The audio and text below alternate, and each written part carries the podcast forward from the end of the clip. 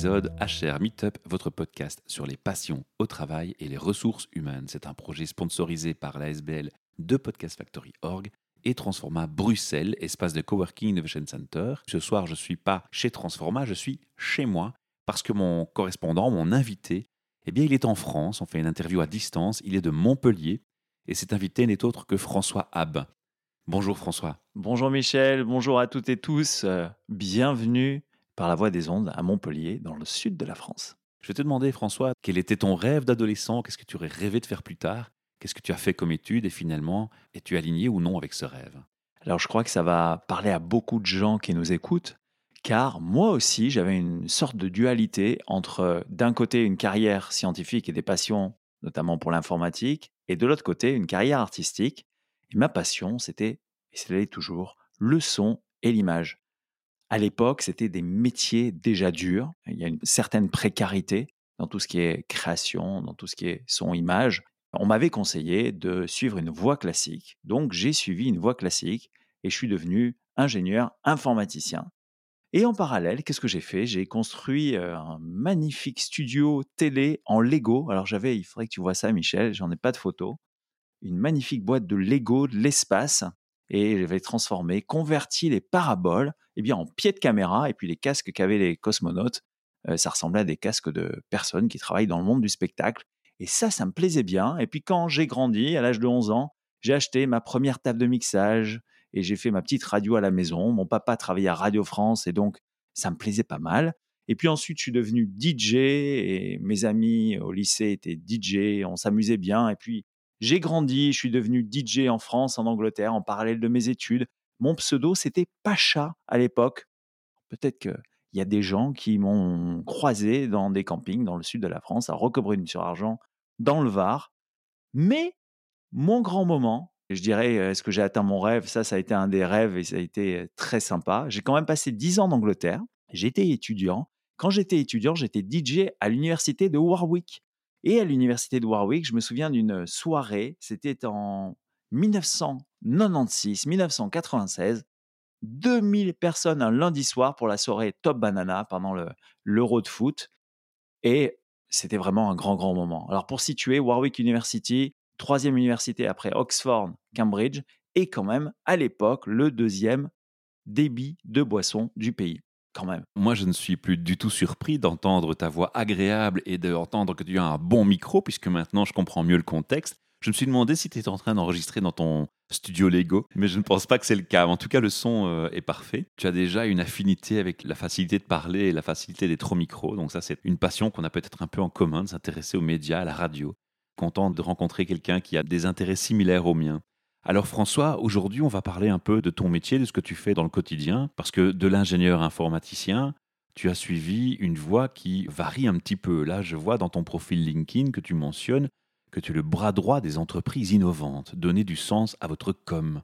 Alors la com, là je comprends, tu viens de me donner une belle introduction qui me l'explique, mais j'aimerais comprendre qu'est-ce qui t'a amené à faire finalement autre chose que de la pure ingénierie informatique. Quand j'ai rejoint ma première entreprise en Angleterre en, en dix-neuf cent quatre-vingt-seize, j'ai fait trois ans de recherche et développement.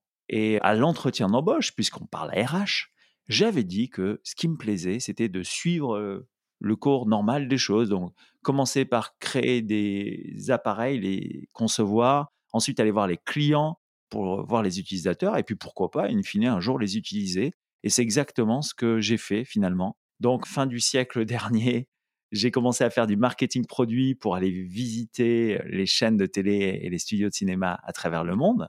Et puis ensuite, en deux mille cinq, je suis revenu en France, je suis allé revoir mes excellents clients et j'ai commencé à faire de la prestation pour la transformation de ces entreprises-là, de ces chaînes de télé-là, de ces groupes de médias-là, qui passaient à la haute définition. Alors là, on, on parlait beaucoup de son, mais en images, il y a quand même une grosse révolution. On parlait de Canal+. Voilà, Canal+. Et puis, de fil en aiguille, j'ai travaillé avec pas mal de chaînes de télévision, non seulement en France, mais en Europe et même euh, ailleurs. Quel parcours! Aujourd'hui, donc, je le répète, tu dis « Je suis le bras droit des entreprises qui sont innovantes pour donner du sens à votre communication ». Oui, alors, pour encore faire un pont avec la R H, aujourd'hui, on est sur un enjeu où les entreprises en croissance ont besoin de clients, on est d'accord, mais si elles sont en croissance et que les clients viennent quand même à elles et que tout ce qui est marketing, ce qui est faire savoir se passe bien, et donc il y a un enjeu pour accompagner cette croissance, il faut d'un côté de l'argent, donc il faut trouver des investisseurs, et de l'autre côté, il faut des ressources humaines, il faut pouvoir salarier les gens, attirer les bons partenaires, les bons sous-traitants, et cetera. Et force est de constater qu'aujourd'hui, si on veut parler à ces gens-là, il faut faire différemment. Et donc, je propose aux gens, et d'abord aux dirigeants d'entreprise, de travailler sur la communication au fil de l'eau eux-mêmes. En oubliant que si on veut faire du son, de l'image, du texte, de la photo, du film, de ce que vous voulez, en arrêtant de se mettre des barrières et en se disant bah, « Tiens, il y a une partie que je peux faire, moi, au fil de l'eau. » Et puis, il y a un facteur plaisir. Ce facteur plaisir, il est essentiel. Donc, c'est travailler avec les dirigeants, travailler avec leurs équipes pour qu'eux fassent une bonne partie de cette communication. Et après, quand on a besoin de faire plus, de faire mieux, on s'appuie sur des professionnels et on n'en manque pas de professionnels. Mais à la base, l'A D N, c'est ça. C'est miser sur l'authentique. Une autre chose, Michel, on le voit sur toutes les statistiques, j'en ai pas sous la main, mais on le voit qu'une marque qui communique a beaucoup moins de poids que quand c'est une personne qui communique sur la marque et sur les produits. Et donc ça, ça s'appelle de l'advocacy marketing. C'est le rôle d'ambassadeur. Dans le domaine du conseil, je fais de l'accompagnement depuis quinze ans. On appelle ça des prescripteurs. Donc ce sont des gens qui vont en fait faire ta promotion. Et donc là encore, on est sur l'authentique et c'est une autre forme de communication. Donc ces belles photos qu'on appelle de stock. Alors Michel, je suis sûr que comme moi, tu en as déjà utilisé. Tu fais une recherche sur Internet. Tu cherches des photos libres de droit et puis tu trouves de magnifiques images pour illustrer tes propos. Sauf que Google, qui est quand même le sacro-saint des moteurs de recherche, dès qu'il voit une image pour illustrer ton blog, ta page Internet, et cetera, qu'on a vu des millions, si ce n'est pas des milliards de fois ailleurs, eh bien, il va te pénaliser. Donc, sur tout ce qui est ranking, je suis désolé, un terme un peu technique, totalement barbare, mais lorsque vous faites une recherche sur Google et ailleurs, c'est le rang, la position sur laquelle vous serez sur la page de recherche. Plus vous êtes bas sur cette page de recherche, moins vous avez de chances qu'on clique sur votre lien et ça décroît exponentiellement. Donc l'enjeu de faire de l'authentique, il est fondamental. Et ce que je dis aux gens, c'est faites, produisez. Une mauvaise entre guillemets photo sera toujours mieux parce qu'elle est unique qu'une photo de stock avec euh, des dents bien blanches, des gens bien blancs, type européen, avec des tasses bien blanches en porcelaine. C'est pas la vraie vie, ça, Michel. Il y a plusieurs choses qui m'interpellent, évidemment, dans ce que tu dis. Moi, je suis un passionné de communication, je suis un passionné des R H. Déjà, la communication des entreprises vers le public par son personnel, c'est évident que ça marche beaucoup mieux, ça paraît beaucoup plus authentique. Effectivement, si c'est une marque qui s'adresse au public, ça fait toujours un peu construit, fabriqué, préparé, ça fait moins sincère. C'est un peu comme la radio. Quand on entend une radio, c'est une entreprise qui parle aux citoyens. Par contre, en podcast, bah, c'est le citoyen qui parle aux citoyens. Et là, ça tape directement dans le cœur des gens. Donc voilà, petite parenthèse première.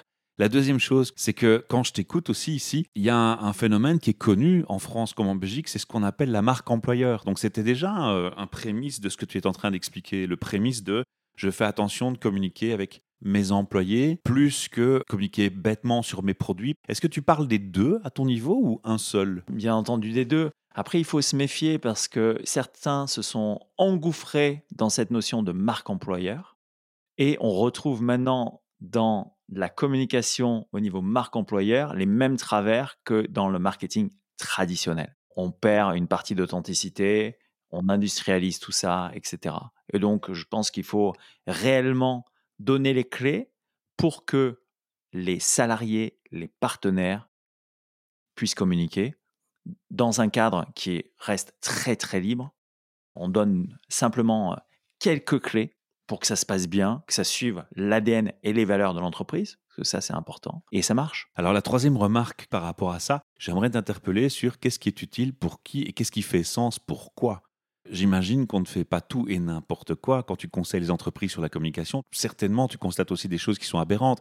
Je vais prendre un exemple pour illustrer. On dit toujours, sur les réseaux sociaux, c'est toujours mieux de communiquer le mardi et le jeudi parce que c'est la plus grande affluence. Mais moi, j'ai le sentiment que quand on fait ça, ton poste, en fait, il est juste noyé dans la masse parce que tout le monde le fait en même temps. Oui, il y a des dogmes comme ça. Et la difficulté, c'est qu'aujourd'hui, je pense que beaucoup de gens essaient de vendre beaucoup de prestations et de jouer sur cette simili-ignorance et ce côté un peu magique des réseaux sociaux. Je te prends l'exemple de LinkedIn. Je ne sais pas si je peux sortir des mots un peu vulgaires. Alors, je vais le dicter. Ça fait un peu vieux C O N. Je suis sur LinkedIn depuis deux mille quatre. Je suis sur LinkedIn très actif, hyper proactif depuis seulement deux mille dix-neuf. Mais entre les deux, j'ai agrémenté mon réseau, j'ai commencé à communiquer, et cetera. Je ne me suis pas endormi. Mais force est de constater que sur LinkedIn, on voit beaucoup de gens qui proposent de devenir riches et célèbres en suivant leurs recommandations, leurs conseils, leurs petites astuces, le coup du euh, « je communique tel jour et pas tel autre », surtout c'est entre telle heure et telle heure, et cetera. Et on perd en bon sens. Voilà. Et je confesse que, je l'ai dit encore une fois pas plus tard que ce matin à un client, arrêtez de vous mettre des bâtons dans les roues. Si un dimanche matin à sept heures trente, vous voulez publier parce que vous avez eu l'inspiration, vous êtes levé tôt et vous avez envie de parler d'un merveilleux projet que vous avez mené à bien, faites-le et voilà. Bien évidemment. Et en plus, ça, c'est de l'authenticité parce que c'est aussi la vie, la vraie vie. C'est d'un moment présent, faire quelque chose parce qu'on en a envie et ça aussi, c'est de l'authenticité. Attendre le mardi parce qu'il faut, bah finalement, on perd déjà, même si le message est authentique, on perd déjà de l'authenticité au départ. Complètement. Et tu sais, ce qu'on voit apparaître, Michel, c'est un effet ultra pervers où on s'aperçoit qu'il y a des humains qui ont plein de dogmes qui permettent de séduire un algorithme, un programme informatique. Un coup, il s'appelle LinkedIn, un autre coup, il s'appelle Instagram, un autre coup, il s'appelle YouTube, et cetera. Ces humains, finalement, déshumanisent la communication. Eux se transforment en algorithmes pour coller à l'algorithme qui est en face et qui évolue tout le temps dans le temps. Et j'ai eu le cas, en revenant à notre cas R H, j'ai eu une stagiaire il y a dix-huit mois en communication. Elle s'est tout de suite proposée pour faire du community management. Alors là, je fais mon placement produit, Michel, pour une association à but non lucratif qui s'appelle Passadoc, P A deux S A D O C. C'est mon projet de cœur, on va dire. Et donc, sur Passadoc, Histoire, patrimoine, tradition du sud de la France. Vous verrez des belles photos d'archives, notamment. Elle s'est jetée là-dessus en disant « Mais oui, ça me botte, j'y vais. » Elle avait beaucoup d'énergie. Mais qu'est-ce qu'elle a fait ? Elle a fait ce qu'un algorithme chargé d'intelligence artificielle sera capable de faire dans très peu de temps. Donc, elle avait industrialisé cette communication, alors que dans Community Manager, il y a communauté, il y a humain. On en revient à la R H. Et la R H qui, pour moi, alors je ne sais pas comment c'est ailleurs, mais en France, qui malheureusement se déshumanise parce que la R H est tenue de faire énormément de travail administratif, alors que la R H devrait, a priori, gérer beaucoup plus d'humains. On va revenir sur ce point un peu plus tard. Tu as vu mon petit teaser ? C'est pas mal, hein, ça. Hein ouais. C'est pas mal. En marketing, on appelle ça, de la, tu vois, ça charge ta dopamine. C'est exactement ça. C'est-à-dire que le, le petit teaser, ça génère cette petite substance qui fait que tu es euphorique et tu dis « Oh, qu'est-ce que ça va être bien tout à l'heure ?» Tu vois, c'est le coup du « Allez, dans quinze jours, vous aurez tel truc. » Tu vois, c'est, les, c'est la liste au Père Noël. C'est le calendrier de l'Avent. C'est incroyable, ça. Alors, à un moment donné, la communication d'une entreprise, elle va vers ses clients, mais elle se fait aussi avec ses partenaires et en interne avec ses employés. La communication que tu prends en charge, les conseils des communications que tu donnes sont valables, tu l'as dit tantôt, pour toute forme de communication propre à l'entreprise, autant au niveau R H, patron d'entreprise, tu l'as pointé en priorité, mais aussi vers les clients. C'est bien ça ? Alors, c'est tout à fait ça. Et c'est en fait beaucoup plus large. Parce que entre ma vie de marketeur, ma vie de prestataire chez Canal+ et d'autres super chaînes de télé, groupe R T B F, France Télévisions, Arte, et cetera. J'ai monté une start-up en deux mille dix et donc j'ai subi ou j'ai appris tout ce qu'il fallait apprendre ou beaucoup de ce qu'il fallait apprendre sur le monde de l'entrepreneuriat, le monde de l'innovation, le monde de la start-up. Donc quand j'accompagne ces personnes, mon prisme il est différent. Mon prisme, ce n'est pas celui d'un communicant, c'est plutôt celui d'un confrère, dirigeant d'entreprise, qui est déjà passé par là. Alors ouais, ok, très bien, je n'ai pas levé cent millions d'euros, certes, mais les écueils, je les ai suivis et subis. Et donc, quand je travaille avec des dirigeants et leurs équipes, je travaille avec ce prisme. Et donc, forcément, ma vision, elle est très différente. Je te donne un exemple. Juste avant de venir, j'étais avec un client.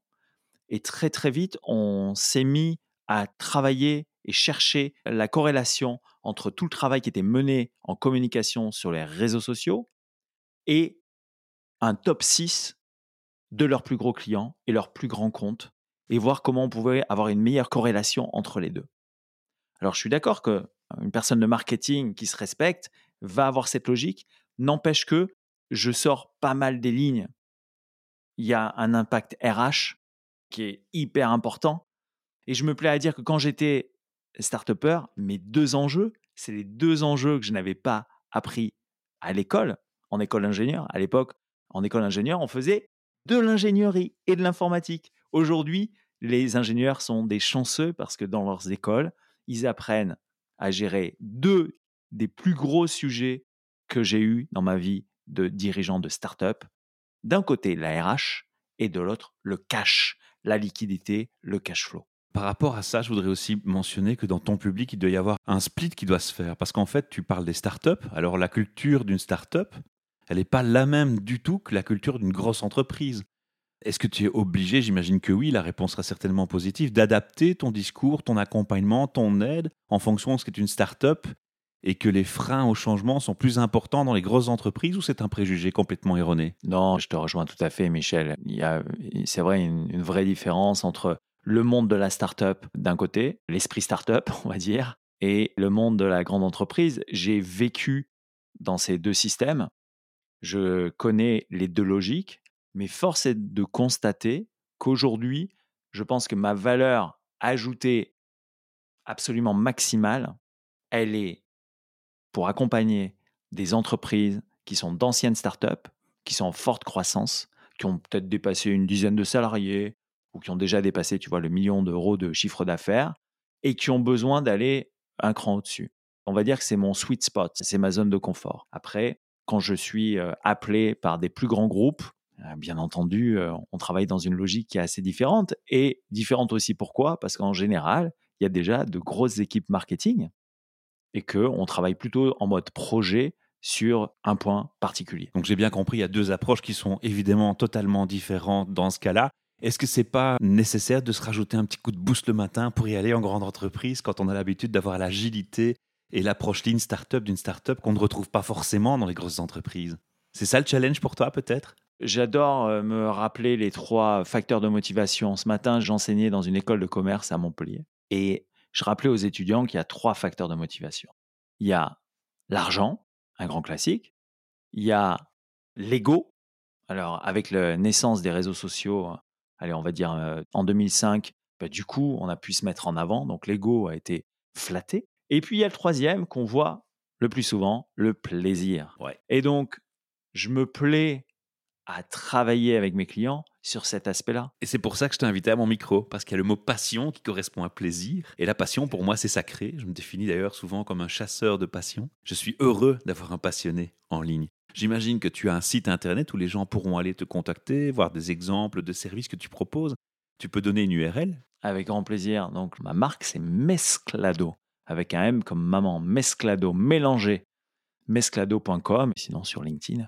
François Abbe, vous verrez une personne chauve avec le sourire qui tient un micro. Quand tu parles de sens, donc du sens, on sait que dans les cas de burn-out, les gens, la première chose qu'ils réalisent, c'est qu'ils ont besoin de retrouver du sens au travail. Comment tu vis et c'est quoi le sens pour toi dans ton travail ? C'est quoi donner du sens ? C'est juste l'approche de communication qui fait sens ou c'est aller plus loin dans le raisonnement ? Oui, c'est simplement se dire que, jusqu'à preuve du contraire, ce n'est pas un algorithme qui régit la communication. Voilà. Jusqu'à preuve du contraire, on s'adresse quand même et avant tout à un humain. Et si tu veux, il y a un travers qui est principalement chez les hommes, tu vois, chez les hommes, euh, il y a ce mythe d'avoir le plus gros sexe, tu vois. Donc, c'est qui a la plus grosse, qui a été le plus vu, le plus lu, et cetera. Ok, soit. Mais moi, ce qui m'intéresse, c'est que, in fine, il y a des gens au bout du fil et je me plais à répéter à mes clients que plus l'équipe est petite chez le fournisseur, plus le nombre de clients cibles dont il a besoin est faible. Donc, à un moment donné, si tu fais du sac Chanel, tu n'as pas forcément besoin t'adresser aux trois cents et quelques millions d'Européens. Peut-être que sur ces trois cents et quelques millions d'Européens, il y en a une partie qui n'achètera pas encore de sac Chanel parce qu'ils ne sont pas encore en âge de travailler, et puis une autre partie qui n'achètera plus de sac Chanel. Donc, je vais juste revenir à, à ce bon sens euh, sur lequel tu me questionnais. Ève, qui est une euh, super influenceuse, instagrammeuse de Montpellier, rappelait il y a quelques jours sur euh, LinkedIn comment marche l'algorithme Instagram. Et l'algorithme d'Instagram, il est plein de bon sens. Qu'est-ce qu'il fait ? Dès que tu publies sur Instagram, il prend ta publication et il la met dans le fil, donc il la présente à l'écran de seulement dix pour cent des personnes avec lesquelles tu es connecté. Et à partir de là, il va voir comment réagissent ces personnes. Et en fonction de la réaction de ces personnes, il va mettre à un extrême la pédale de frein, à l'autre extrême la pédale d'accélérateur. Donc tu vois, quand tu comprends cette logique-là, tu comprends ce qu'ont voulu faire les ingénieurs d'Instagram, groupe Facebook, tu dis « Ah mais ouais, mais en fait, mais c'est du bon sens tout ça ». Donc ça veut dire quoi ? Ça veut dire que si je fais du bon contenu authentique, il va être lu, il va être vu. Et oui, et c'est tout à fait ça. Donc arrêtons, arrêtons de produire de la merde industrielle sur les réseaux sociaux. Concentrons-nous sur du contenu authentique avec du sens. Impliquons les équipes, les partenaires, les sous-traitants et tout le monde, et tout se passera bien. Et c'est là qu'on rejoint la question du sens au travail pour les collaborateurs aussi, parce qu'il faut que leur métier leur fasse sens, qu'ils comprennent ce qu'ils font et surtout le pourquoi ils doivent le faire de telle manière. Alors on va commencer par cette transition qui s'y colle bien, je pense, par euh, ce qu'on disait tantôt sur le R H. Je t'avais fait un petit teaser euh, sur le côté humain qui manque. Et pour euh, illustrer ça, moi j'ai une question systématique qui revient dans toutes mes émissions, c'est euh, comment toi, François, au contact des ressources humaines, comment est-ce que tu les définis ? Quelle est ta vision de ces gens qui sont avec la casquette de ressources humaines ? Alors, il y a une expression que j'adore, qui est l'expérience collaborateur. Alors, il y avait l'expérience utilisateur jusque-là, donc ok, ça se comprend, soit, très bien, mais j'adore cette expression de expérience collaborateur. Et pour moi, le D R H devrait être le responsable de l'expérience collaborateur. Or, aujourd'hui, de ce que je vois dans mon entourage, malheureusement, un D R H est souvent hyper pris par des aspects administratifs et euh, des trucs hallucinants comme les fiches de paye. Quand tu vois une fiche de paye française, enfin moi, j'hallucine complètement. Et c'est vrai que je suis un enfant gâté parce que ma première fiche de paye en tant que salarié ingénieur, c'était en Angleterre et c'est le jour et la nuit. Alors, je ne dis pas qu'il y a un système qui est bon, l'autre qui est mauvais. Je dis simplement qu'en rajoutant de la complexité, on a modifié le rôle de D R H. Et je me souviens d'avoir eu un autre stagiaire, cette fois-ci sur l'association Passadoc, dont je parlais tout à l'heure. Il était âgé de vingt ans. Il m'avait fait l'apologie de cette complexité. En gros, en me disant, mes parents, ils sont dans tout ce qui est compta. Et sans cette complexité, il n'y a plus de boulot pour mes parents. Ah ouais, super. Sauf qu'aujourd'hui, on a trois mille cent quarante-deux pages de droit du travail. Je répète, trois mille cent quarante-deux pages de droit du travail français pour l'édition deux mille dix-sept deux mille dix-huit, d'après le journal Le Monde. Donc, ça veut dire quoi ? Ça veut dire que depuis, il y en a encore plus. Alors moi, je ne dis pas qu'il faut abolir le droit du travail. Arrêtons. Je dis simplement qu'en faisant ça, on a desservi l'employeur, on a desservi le salarié. Parce qu'aujourd'hui, on va ubériser des métiers et on va les précariser parce que c'est devenu tellement contraignant que ça devient compliqué. Le dernier contrat de travail que j'ai signé, c'est un contrat en C D I et il n'y a pas de lien de subordination à l'intérieur. C'est-à-dire que je suis mon propre patron. Et donc, voilà, on en est arrivé là. C'est interpellant hein, ce que tu dis, ça fait réfléchir. J'ai aussi une autre question qui va peut-être t'amener dans le même terrain de remarques et de réflexions. C'est la question du « wow ». Je t'en ai un peu touché un mot au téléphone quand on s'est parlé.